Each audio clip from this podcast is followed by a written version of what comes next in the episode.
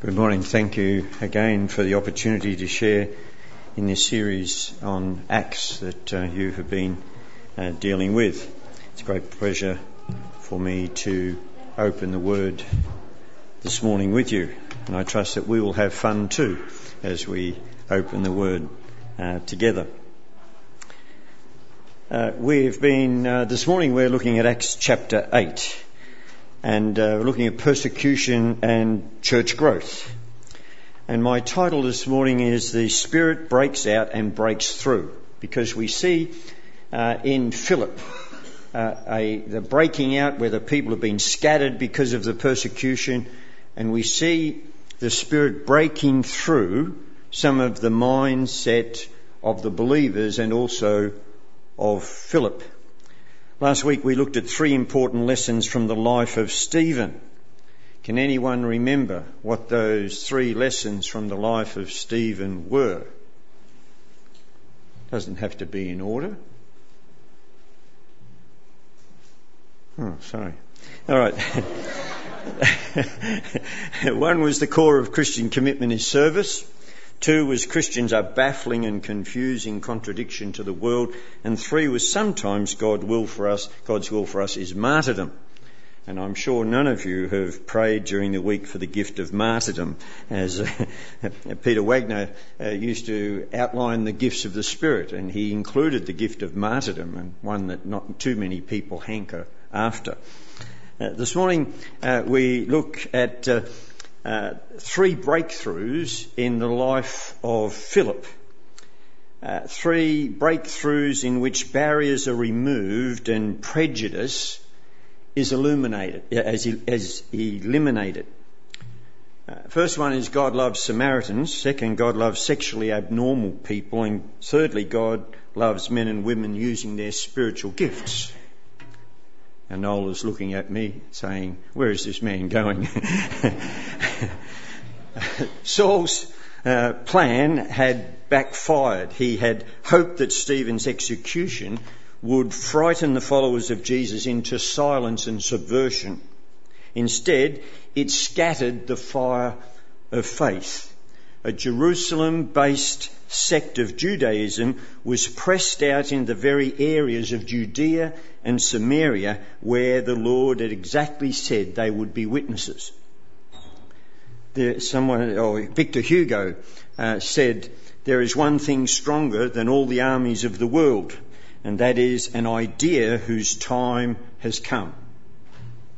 For a practical illustration, uh, last year's football premiership, the Western Bulldogs, you could not stop.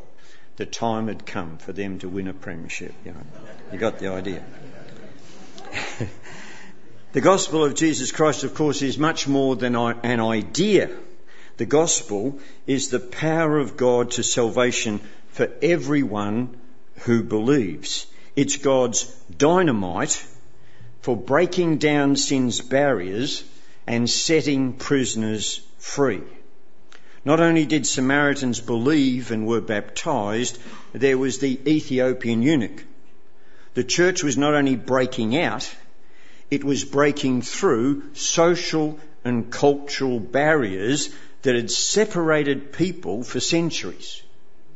Think about it.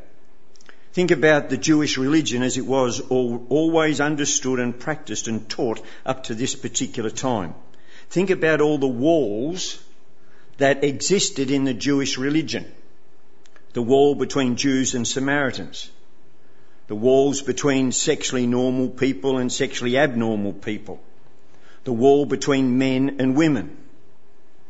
And as we read these stories from the perspective of someone who had grown up with such walls firmly in place, you begin to see that the book of Acts is much, is as much about transformation of the believers as it is about the conversion of unbelievers.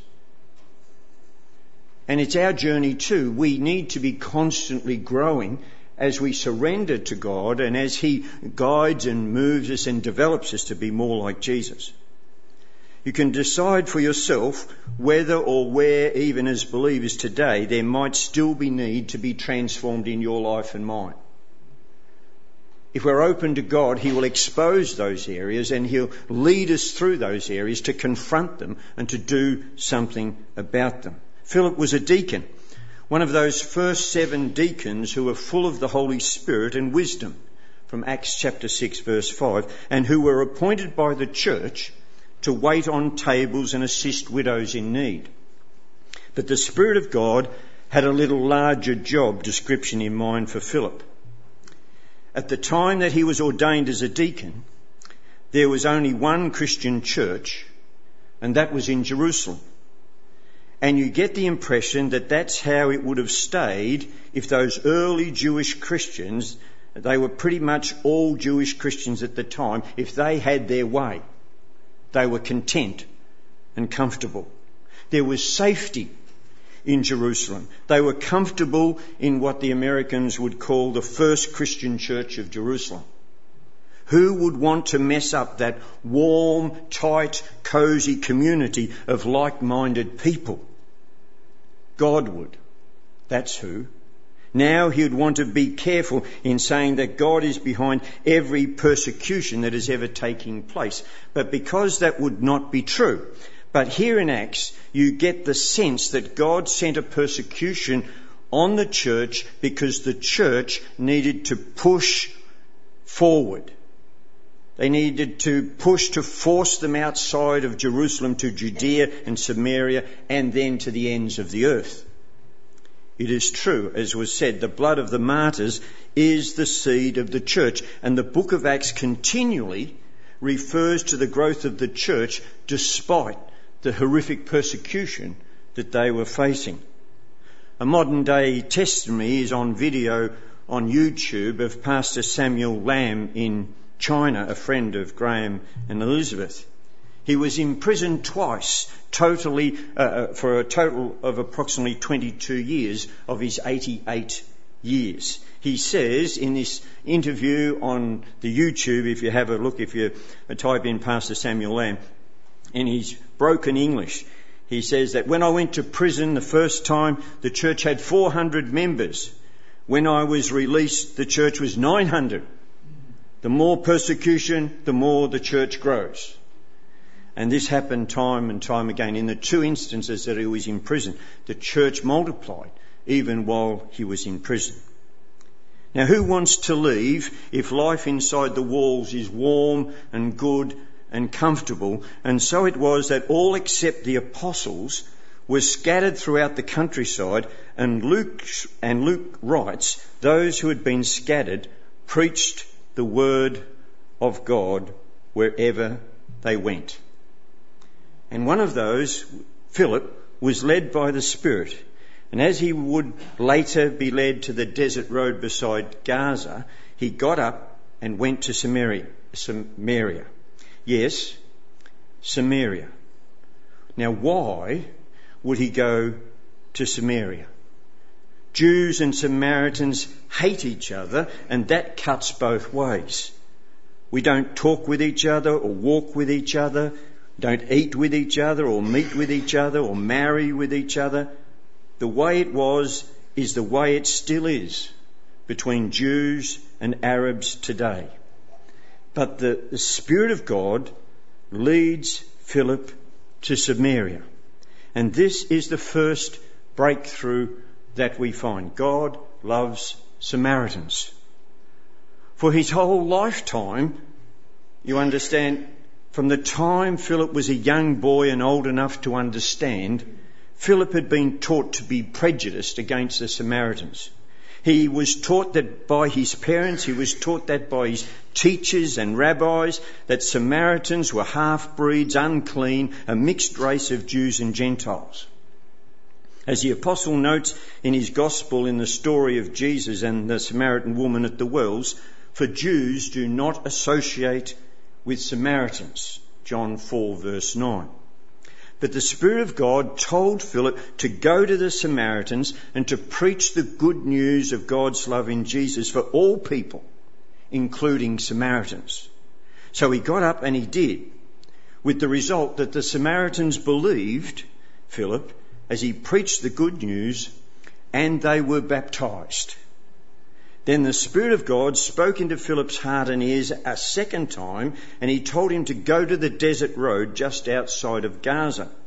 And on his way there, he meets the treasurer to the Queen of Ethiopia. As he was, as was often the case in foreign nations, with men granted positions of great power and trust, he was a eunuch. He had been surgically castrated and unable to father children. Now, although he cannot have a family, he does have enormous wealth. He rides in a chariot. Now, this is not one of those sports models like they race in Ben Hur or, or the Gladiator, but it's a chauffeur driven uh, limousine, Uber, if you like, of the day, a chariot. The Ethiopian eunuch sits comfortably on a cushioned bench uh, canopy overhead and reads or tries to read the scroll of Isaiah. He was part of a caravan who had come to Jerusalem for worship. That was the purpose. Now, another way you can tell that this man was quite wealthy is that he has a scroll of Isaiah.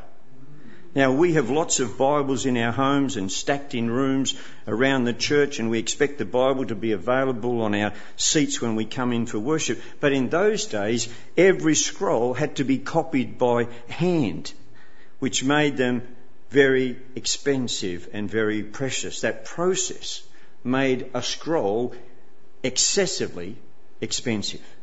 This eunuch, however, had the resources to shop for the scriptures while he was in Jerusalem. And that tells you something about the character of him, doesn't it? He wants to know about God.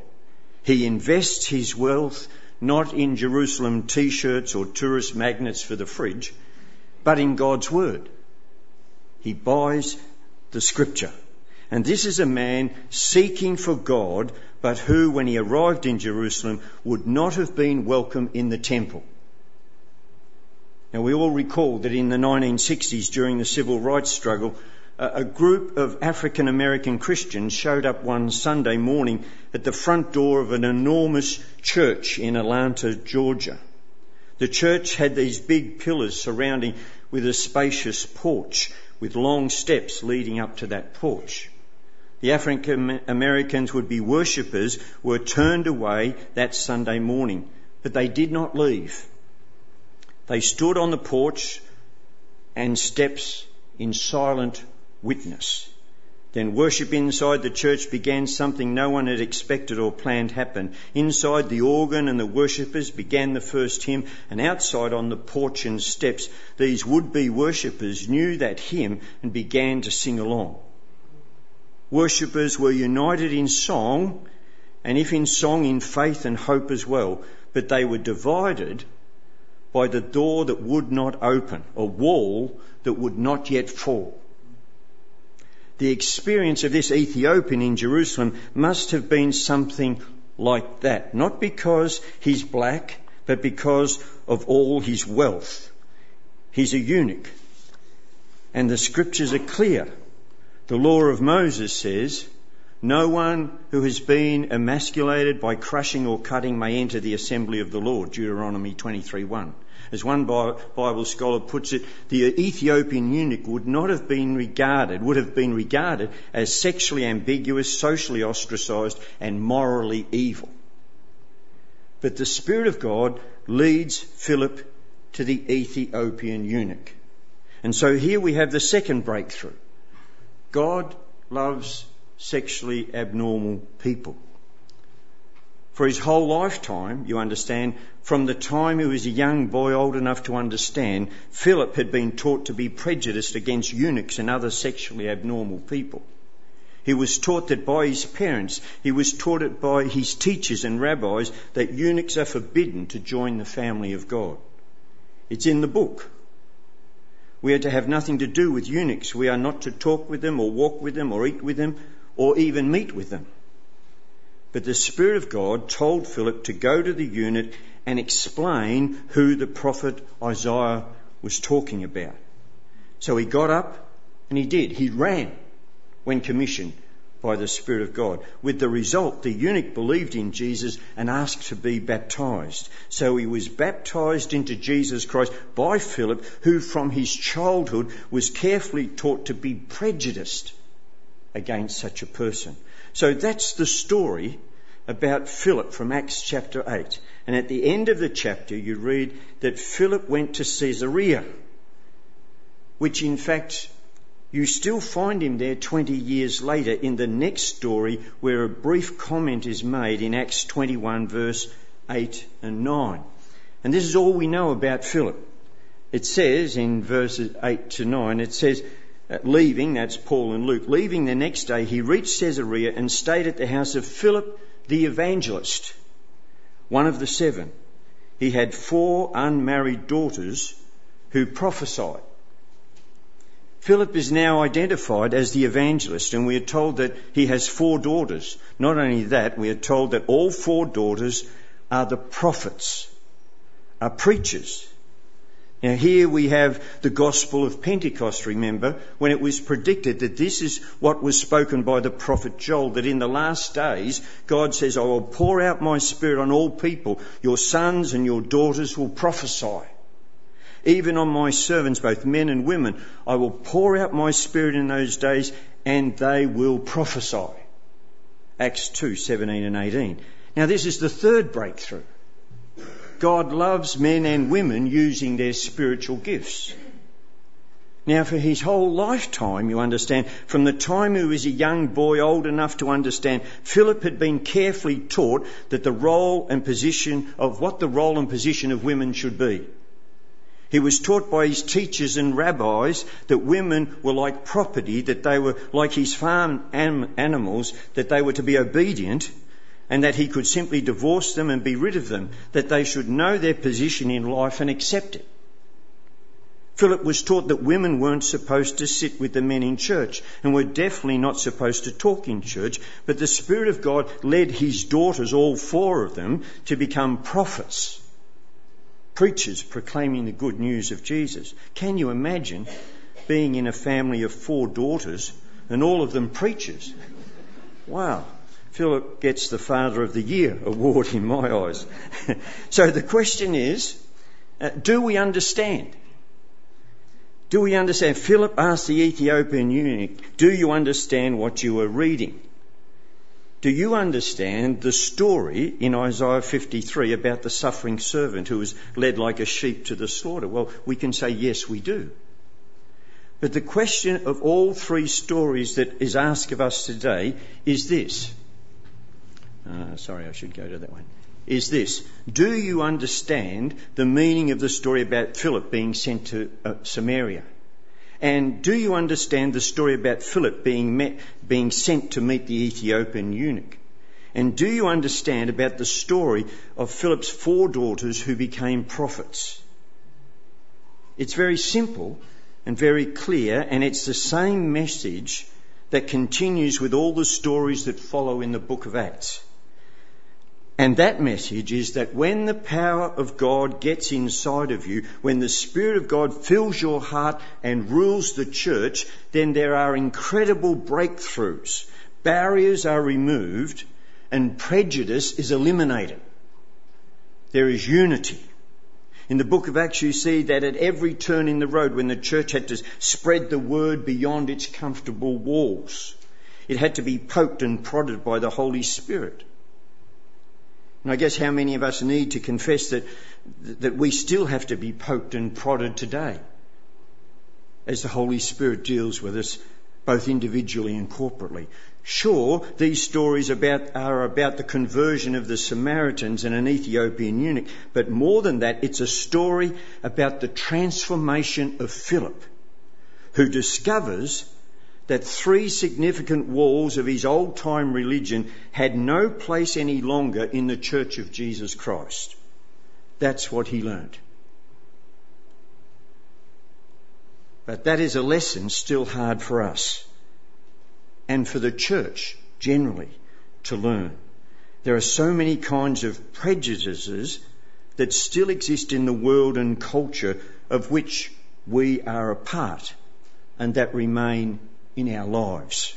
although we're supposed to be in the world but not of the world, it doesn't always work out that way, does it?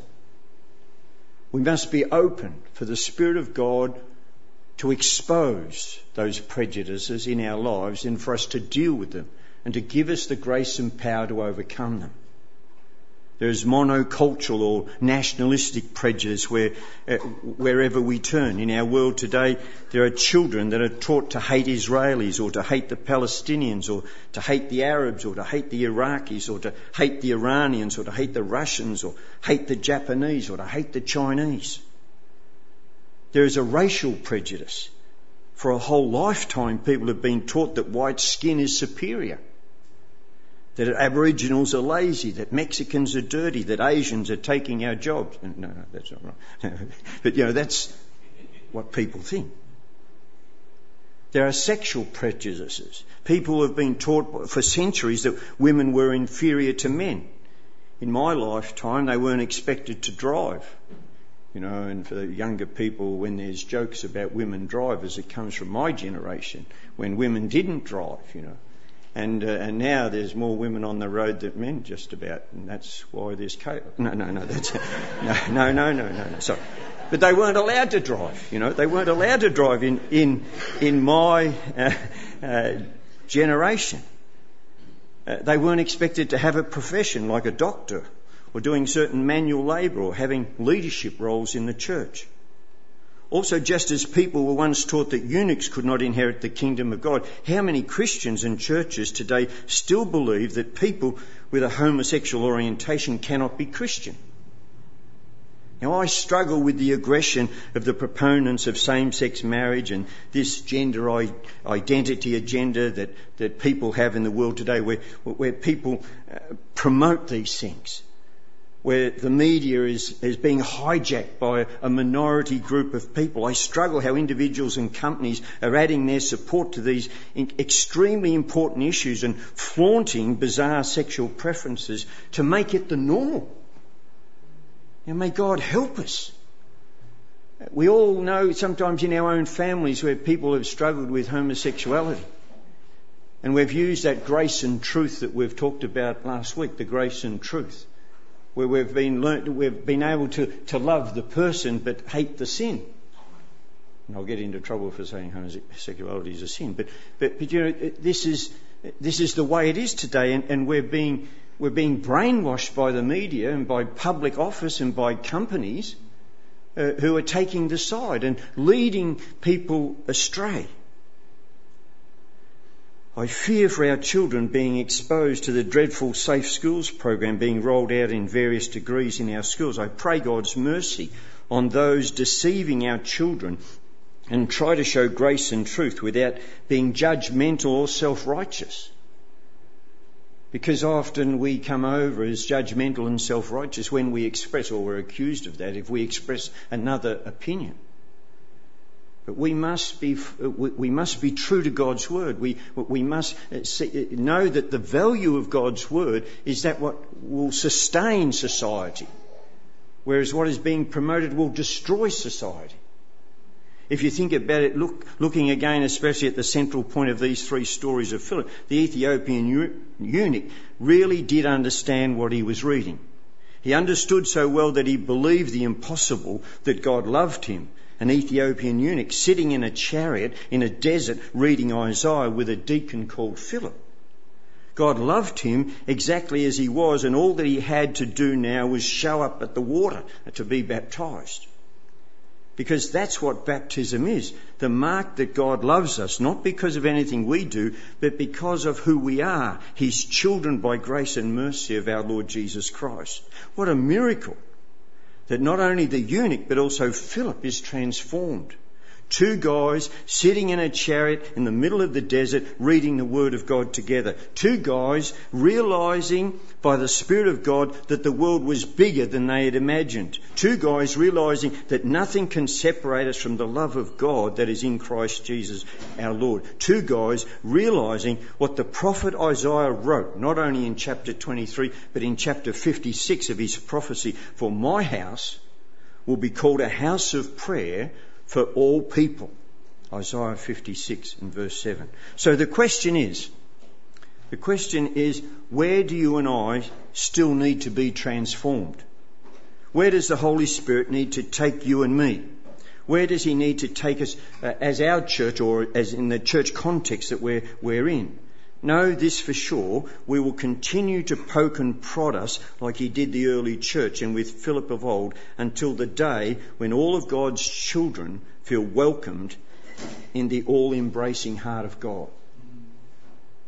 For my house, the scripture said, will be called a house of prayer for all peoples, wrote the prophet Isaiah. In Christ, uh, in Christ wrote the persecuted turned, the persecutor turned apostle Paul to the Christians in Galatia. He said, there is neither Jew nor Greek, slave nor free, male nor, nor female, for you are all one in Christ Jesus. If you belong to Christ, then you are Abraham's seed and heirs according to the promise. That's what God in Christ and by the Holy Spirit is all about. From Genesis and the promises of Abraham and Sarah to make of them a great nation all the way to Revelation where the apostle John reported that, that uh, they all sang a new song. You are worthy to take the scroll and to open its seals because you were slain and with the blood you purchased for God persons from every tribe and language and people and nation. You have made them to be a kingdom and priests to serve our God and they will reign on the earth. Then I looked and heard a voice of many angels, numbering thousands upon thousands, and ten thousand times ten thousand. They encircled the throne and the living creatures and the elders. In a loud voice they were saying, Worthy is the Lamb who was slain to receive power and wealth and wisdom and strength and honour and glory and praise. Brothers and sisters, in this book of Acts, as you continue your study, you see God not only allowing the Christians to break out of their small thinking about the group in Jerusalem, but you see him breaking through these prejudices, breaking through in the lives of individuals. And the self same Spirit of God dwells in you and I as believers in Jesus, and He will lead us to the same breakthrough as we trust in Him. Now, some of you are looking at chapter 8. I was given the whole chapter to, to, uh, to share this morning, and of course, it's a bit large to deal with everything. So, uh, in uh, Acts chapter 8, verses 14 to 17, uh, there is a reference to the fact that uh, uh, the people had responded to the Word of God, but they hadn't yet received the Holy Spirit and uh, you may have read that little bit. Now, instead of dealing with in the bulk of the sermon, I've given you an outline. There's one on the uh, table as you go out, and I'll leave a few here on the platform. That gives you some, you know, some, there's been some theological debate about the second blessing and whole churches and theology structures have been uh, often centred upon this, pa- on this passage where the Samaritans had, re- had received the gospel, the word that Philip preached, but they had not received the Holy Spirit. And I've given you some uh, understanding of that and how that we should do that, and some warnings about when we present the gospel that we don't include uh, teaching about the Holy Spirit, because otherwise, at times we, we bring people to Christ, but then they struggle in their own journey in discipleship, trying to do the things that we teach them without the power that the Holy Spirit. So we've got to, in our, in our nurture of new believers, we've got to help them to understand that it's the Spirit of God that's opened their eyes and it's the Spirit of God that gives them the strength to live the life. If they don't have the Spirit of God, well, then they're going to be struggling because it'll all be in their, their own strength. And there is, of course, a little bit of reference there to Simon the sorcerer, and you'll have the story there where Simon uh, saw what God was doing and he wanted to buy into it by giving them money to get that power. He was into the, the power so that others would admire him. And I've given you some guidelines in a disorder that's called simony that comes from this story.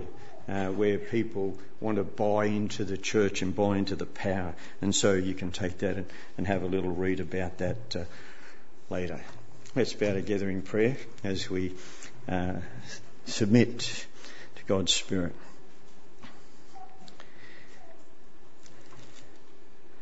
Father, it's been a privilege to open your word together and you have spoken to us. You've challenged our thinking, Father. There are some controversial things in this passage that we've considered, some things that we find difficult, but we ask you to open our hearts and minds, speak to us by your Spirit afresh, how that you love people of all nationalities and you've called us to witness to every tribe and every tongue and every language and every people group. And Father, may we invest our time and our resources, both human and financial, to fulfill that purpose and that challenge that you've given to us. Father, we're surrounded by a world uh, of sexual abnormality where people are promoting a lifestyle that is contrary to your purposes. Grant to us wisdom and how we respond. Grant to us grace and truth, Father, as we deal with individuals uh, who are struggling with their sexuality. Help us not to be judgmental, Father. Help us to be open but Lord, help uh, give us discernment, Father, where people are flaunting a way of life that is contrary to your purposes and that is the very means by which our society will destroy itself. Grant to us wisdom, we pray. Father, we thank you for the gifts that you've given to us by your Spirit.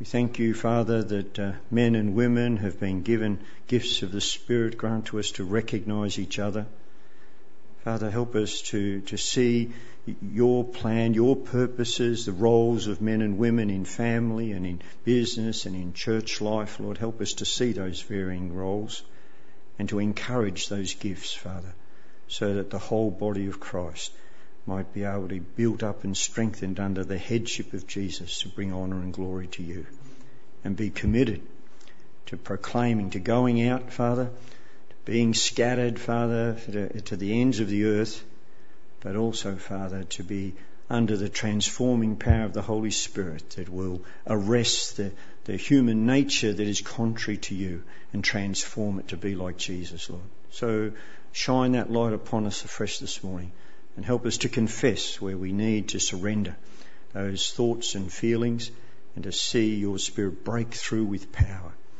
so that your word will be proclaimed and, and that your, your image will be honoured, Father, in the lives of the believers. So we commit ourselves to you now in and through our Saviour's precious and worthy name. And the people said, Amen. Amen. God bless you.